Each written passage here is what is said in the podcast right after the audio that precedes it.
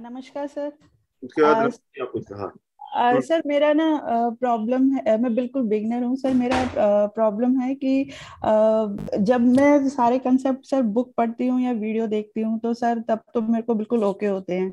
लेकिन जब सर जब मैं चार्ट देखती हूँ तो हाथ पर फूलने लग जाते हैं। सर मैंने बहुत सारे बिगनर से बात करी है सब यही बोल रहे हैं। और सर जब हम ये जन्म बात सुनते हैं सर तो हमें लगता है हमें सारा एस्ट्रोलॉजी आ गया लेकिन जब हम करने बैठते हैं तो सर हाथ पैर फूल बिल्कुल ब्लैंक हो जाते हैं। ज्योतिष के अंदर दो चीज़ें हैं। एक है कि आपने कोई कॉन्सेप्ट को सीख लिया। जी सर। और आपने अपने घर में प्रैक्टिस करी आपने आपके पास दस बीस पच्चीस चार्ट थे आपने वो लगा के देखा तो आपको वो समझ में आ रहा है कि हाँ ये कॉन्सेप्ट लगा। और तीसरी चीज़ है, जब आपके सामने कोई बैठा होता है और उस मोमेंट में वो पिक होगा कि नहीं होगा, वो चीज़, वो इसीलिए इस विद्या को ऑकल्ट कहा गया। एक हुआ, आपने सीखा, आत्मसात किया, और दूसरा हुआ आपका इंट्यूशन लर्निंग जब कंटिन्यूस होगी, और दूसरा ज्योतिष या वेद से संबंधित कोई भी विद्या गुरुमुखी है है ना?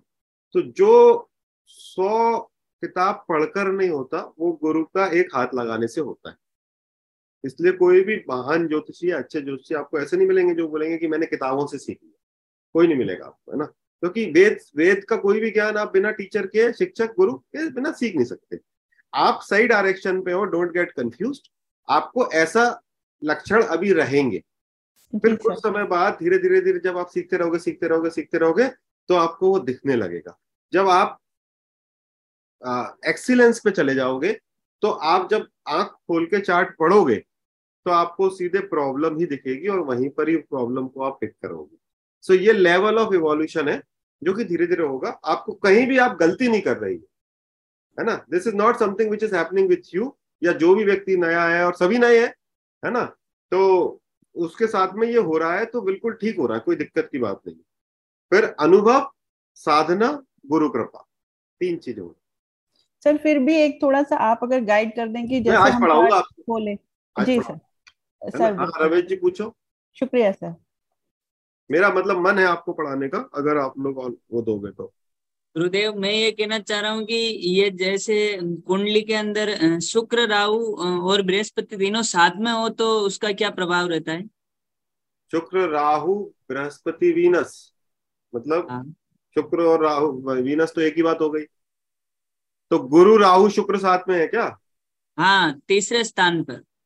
हाँ तो शुभ ग्रह तीसरे स्थान में बहुत विशेष फल नहीं करते। राहु जब भी पाप ग्रह शुभ ग्रह के साथ में होगा मान लो कि एक स्कैमर है उसने मोदी जी के साथ एक एक एक घोटालेबाज व्यक्ति है उसने मोदी जी के साथ तस्वीर खिंचवा ली तो किसको फ़ायदा होगा किसको नुकसान होगा?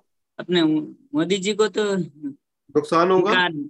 हाँ उनका उपयोग करेंगे ना। मोदी जी का नुकसान होगा क्योंकि लोग बोलेंगे मीडिया में आएगा मोदी जी ने इस आदमी के संग स्टेज शेयर कर ली।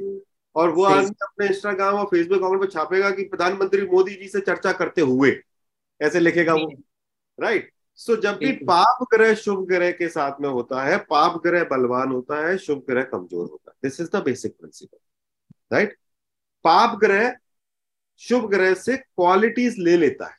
तो Rahu become very auspicious because Rahu के साथ में शुक्र और गुरु दोनों का तड़का है।